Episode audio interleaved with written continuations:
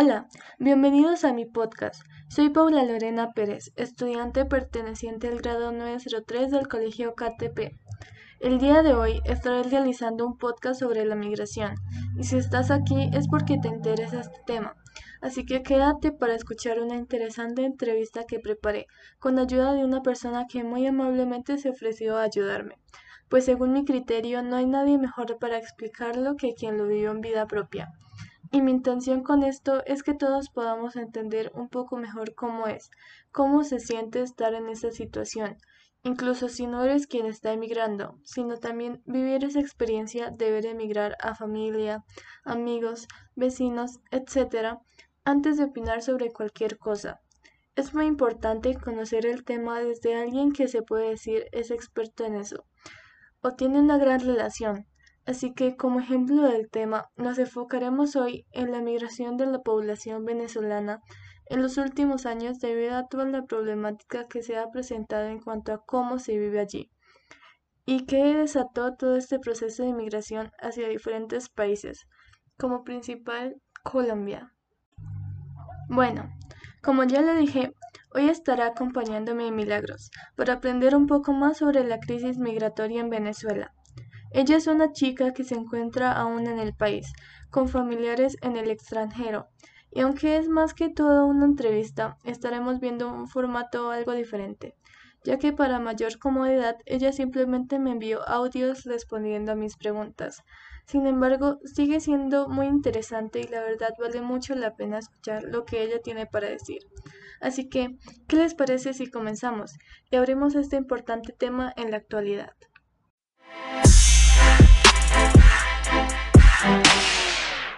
Bueno, iniciaremos con la primera pregunta que me parece importante para dar a conocer un poco más sobre el contexto que desató todo, que es cuál fue la causa de todo lo sucedido que desató la migración de tantas personas en el país. Hola, mi nombre es Milagros Castilla, tengo 17 años y soy venezolana con familiares en el extranjero.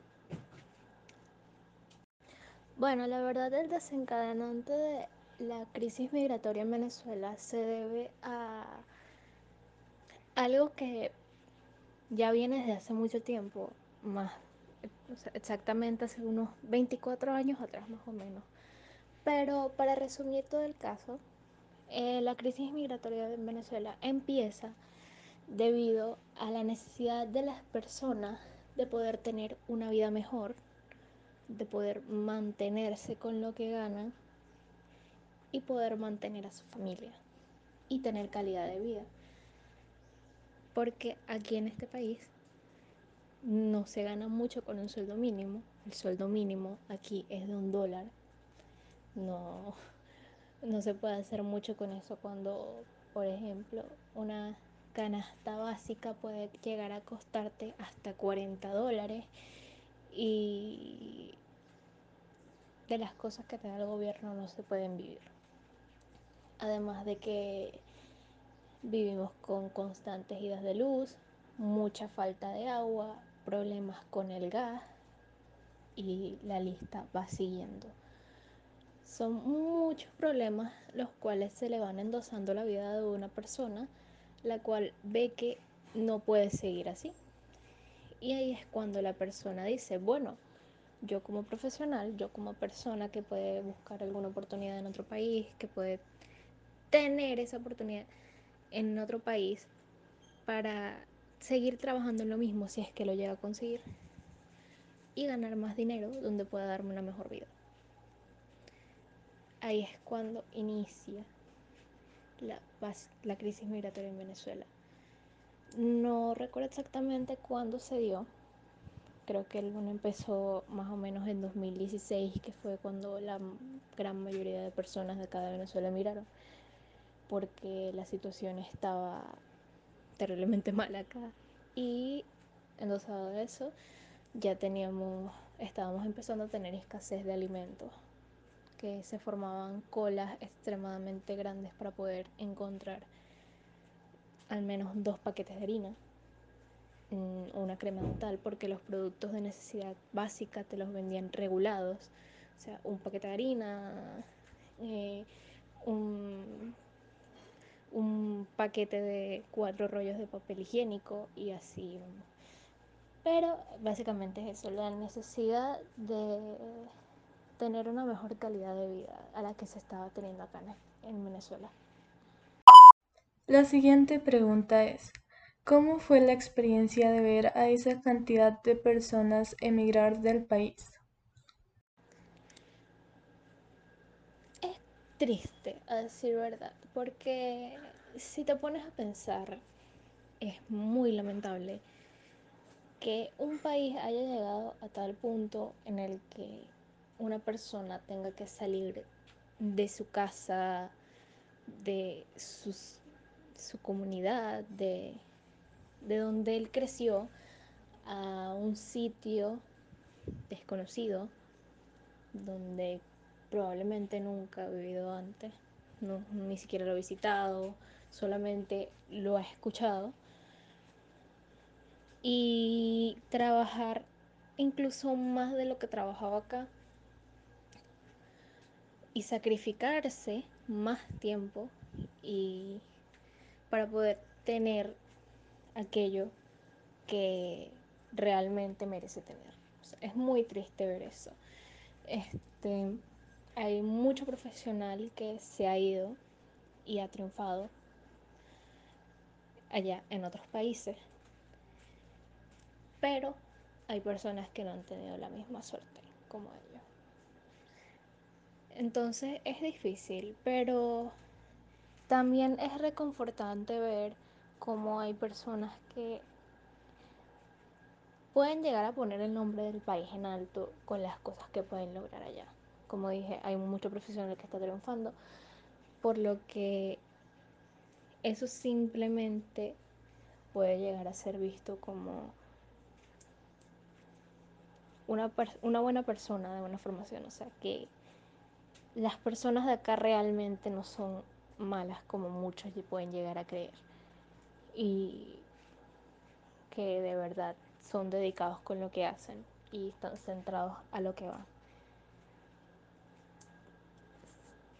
Entonces es como triste, pero reconfortante a la vez. No sé si me explico. Seguimos con la tercera pregunta que es, ¿cómo les ha afectado toda la situación migratoria por la que atraviesan como país y también personalmente a ustedes los que decidieron quedarse? Bueno, todas las familias de acá de Venezuela tienen al menos un miembro el cual se ha ido del país. Ya sea que se haya ido y haya regresado, siga allá en otro país, se haya establecido. Muchas familias, por decir que la gran mayoría, serio, de verdad no conozco a ninguna familia que no tenga algún miembro fuera del país todas las familias hemos, han pasado por eso, inclusive la mía. Este, es más, yo soy la única nieta que queda acá en Venezuela porque mis tíos y mis primos se fueron del país. Tengo familia tanto en México como en Colombia. Y bueno, terminé siendo la única nieta, por así decirlo, eh, aquí está mi abuelo y simplemente estamos mi hermano y yo acá. Eh, pero muchas familias se han visto afectadas por eso. Entonces es muy difícil también de ver porque hay familias que eran demasiado unidas. Independientemente la familia sigue siendo familia. Por, aunque se pueda haber, puede haber mucho problema, puede haber no sé, diferencias y todo, familia sigue siendo familia y uno le va a seguir preocupando lo que sucede allá. Entonces, es como algo muy dulce por así decirlo, porque uno queda con el pesar de extrañar a ese familiar y de querer verlo por más tiempo que sea en vez de una videollamada, una llamada así normal por WhatsApp y todo eso, O sea, más que una comunicación a distancia. Pero también reconforta saber que, como ya dije antes, tienen mejor vida de la que están teniendo acá. O sea, yo por ejemplo extraño mucho a mis, a mis primos y a mis tíos que salieron del país, pero me alegra saber que están viviendo mucho mejor a como lo hacían acá y que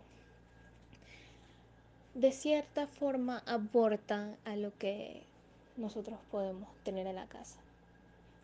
Por ejemplo, mi tío ayuda con la manutención de mi abuela, de sus medicinas, para costear tratamientos médicos, exámenes médicos, cada vez que se le tenga que llevar una consulta. Es un beneficio también para nosotros, pero claro, conlleva un sacrificio para que se pueda tener ese beneficio. Ahora, ¿en algún momento tú y tu familia pensaron en abandonar el país también? ¿Y cuáles fueron las razones por las que decidieron quedarse? Incontables veces, muchas veces decidimos este, y estuvimos a punto de hacerlo. Y es más, teníamos planes ya de cómo iba a ser todo, de qué íbamos a hacer, de dónde íbamos a llegar, todo. Pero algo que retiene mucho a mi mamá, porque yo como menor de edad no puedo salir sin mi mamá del país, es el hecho de que mis dos abuelos siguen acá. Y ella no puede llevárselos porque primeramente nosotros iríamos a Colombia por nuestra nacionalidad, porque es el país más accesible para nosotros y porque no se nos haría tan complicado salir porque tenemos más acceso a él por la nacionalidad. Nosotros, nosotros somos de doble nacionalidad, mi abuelo es colombiano, entonces tenemos más accesibilidad a ese país. Y si fuese a otro país, sacar un pasaporte sería un martirio, porque aquí el proceso es muy complicado también. Solo para dar un resumen, pagas una cantidad muy grande de dinero, es muy caro y tienes que esperar dos años más o menos para que, para que puedas recibir tu pasaporte. Entonces es preferible optar por ese método. Mi mamá no quería dejar a mi abuelo solo porque sabía que si mi abuelo iba a otro país no iba a poder trabajar por su edad. Y lo mismo con mi abuela. Además de que mi abuela sufre de problemas de salud, entonces iba a ser otro gasto allá. Y de que tampoco puede quedarse sola porque ya está muy viejita. Entonces eso no... La, ha llevado muchas veces a decir, bueno, yo me voy a quedar, no voy a dejar solos a, mí, a mis padres y eso, y bueno, es algo que uno entiende. Entonces, bueno, eso es lo que nos ha hecho quedarnos acá. Pero en sí, algo que también me ha dicho mi madre es que tanto mi hermano como yo tenemos la libertad de irnos, porque ella de verdad no nos va a detener acá. Sabe que aquí es muy difícil estudiar en una universidad. Las universidades siempre están paradas. Tardas como 10 años estudiando una carrera y luego para estar en un trabajo que no sabes si vas a tener el sueldo para mantenerte y para tener tus bienes materiales, inmuebles y todo eso. Entonces, para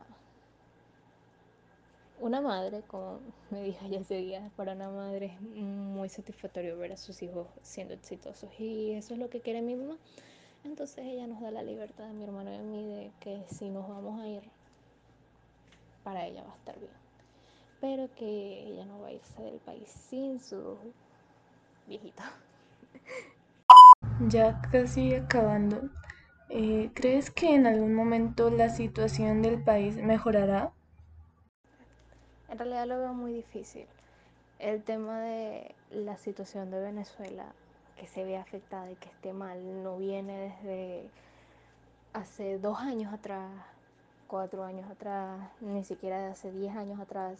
Como ya dije antes, viene desde hace 24 años atrás. Pero que no se haya detonado hasta hace poco realmente es otra cosa. Este, para dar un concepto breve de qué es lo que sucede, la economía de Venezuela depende totalmente del petróleo. Es una economía que solamente gira en torno a eso. ¿Qué es lo que sucede? A la entrada del presidente Hugo Chávez del Partido Socialista en 1999, si mal no recuerdo, el precio del petróleo sube. Lo que hace que, bueno, la economía esté estable y que se pueda vivir bien en ese entonces. Claro, de eso se aprovechó el partido, de, se aprovechó el presidente y todo eso. Este, y bueno, si de verdad me pusiera a hablar de qué fue lo el mandato de Chávez y todo lo que sucedió ahí, estaría, me quedaría un largo tiempo acá porque es algo muy complejo, algo que habría que sentarse y explicar y bueno, me llevaría más de una hora o una hora.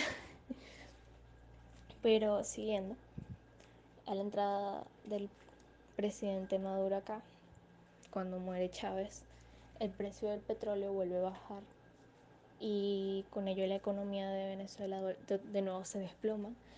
Y bueno, ha ido en picadas desde entonces, o sea, no ha subido en ningún momento. Más porque ya, ya Venezuela tiene bloqueos por las decisiones que toma el presidente y por todo lo que ha hecho, crímenes de lesa humanidad. Eh, y demás que, bueno, como persona que está aquí dentro del país lo puedo comprobar y sé que acá de verdad no se vive bien, hay mucha pobreza y todo eso. Por lo que casi nadie le compra petróleo a Venezuela, no generamos ingresos, hay mucha corrupción, como creo que en realidad todos los países, pero a un grado muy alto por lo que hace que algo que sea recuperar la economía de acá sea un tema muy complicado, porque ya no entra solamente en algo algo político, sino también en un cambio social. O sea, no solamente tenemos que cambiar el gobierno, sino también la forma de pensar de las personas.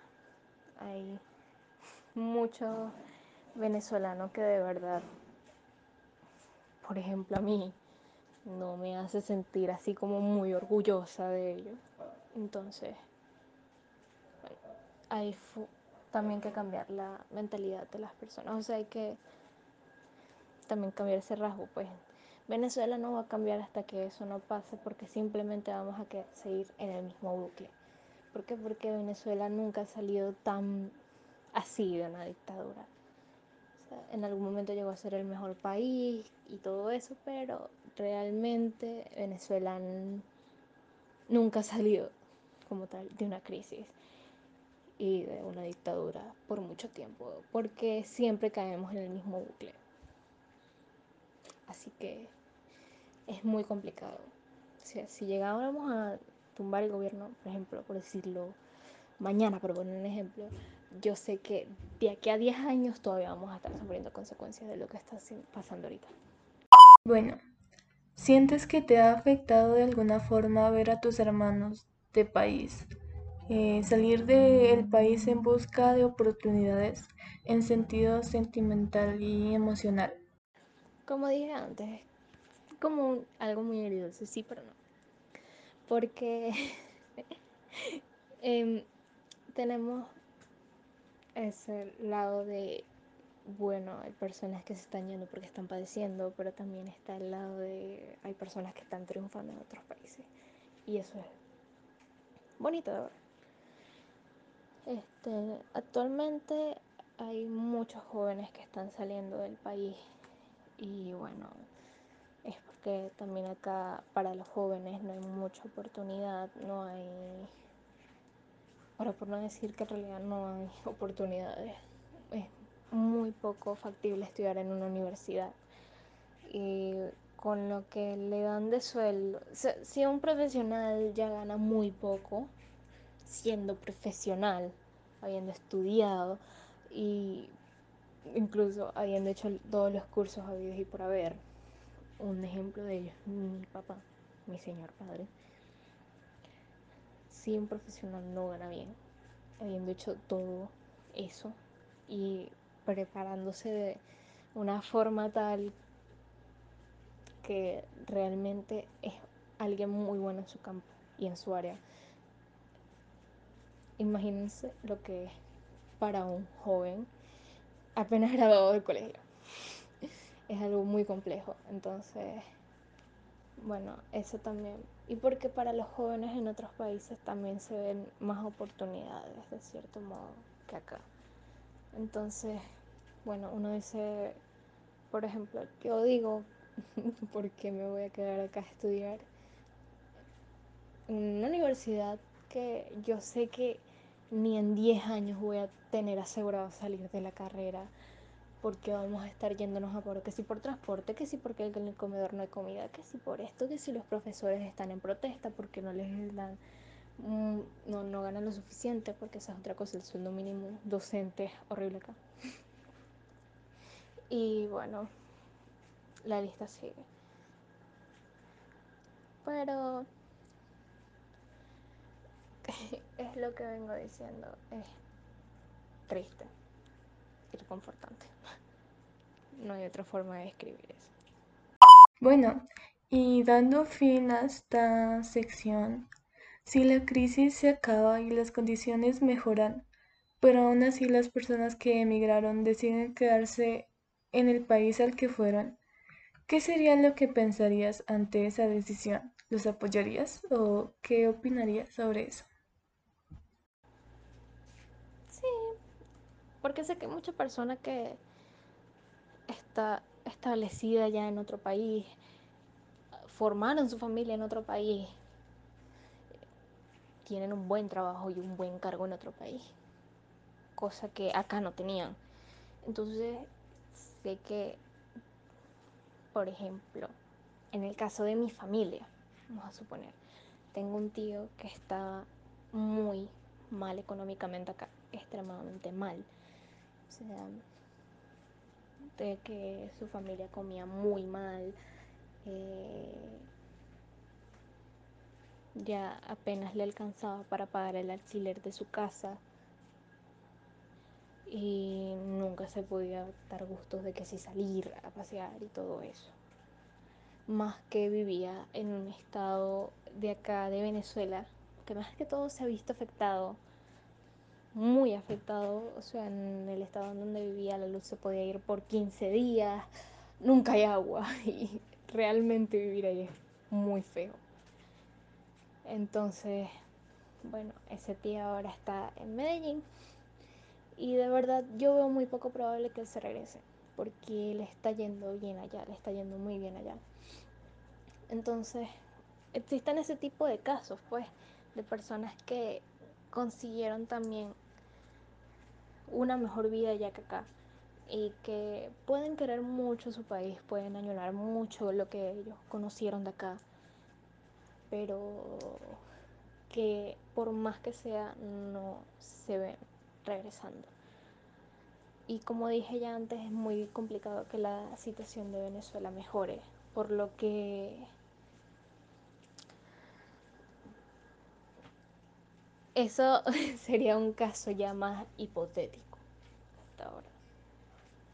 Porque, bueno, como dije, incluso si ya hay un cambio de gobierno, llevaría mucho tiempo regenerar el país.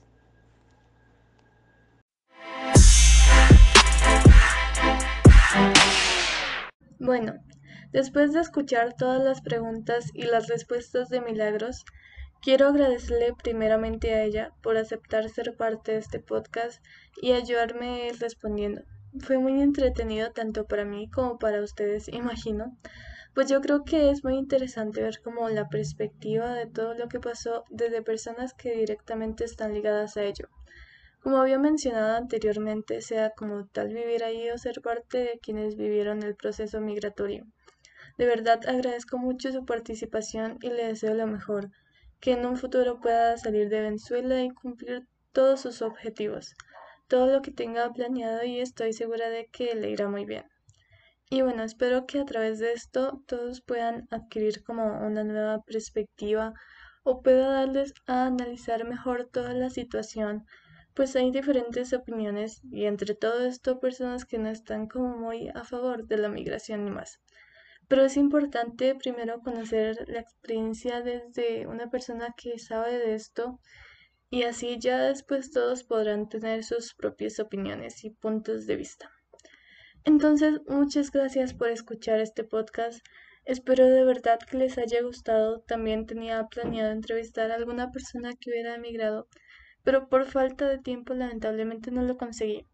Sin embargo, me quedo satisfecha y tal vez en otra ocasión se dará, ya veremos. Aún así, esto es todo por hoy. Muchas gracias por escuchar de nuevo. Me despido.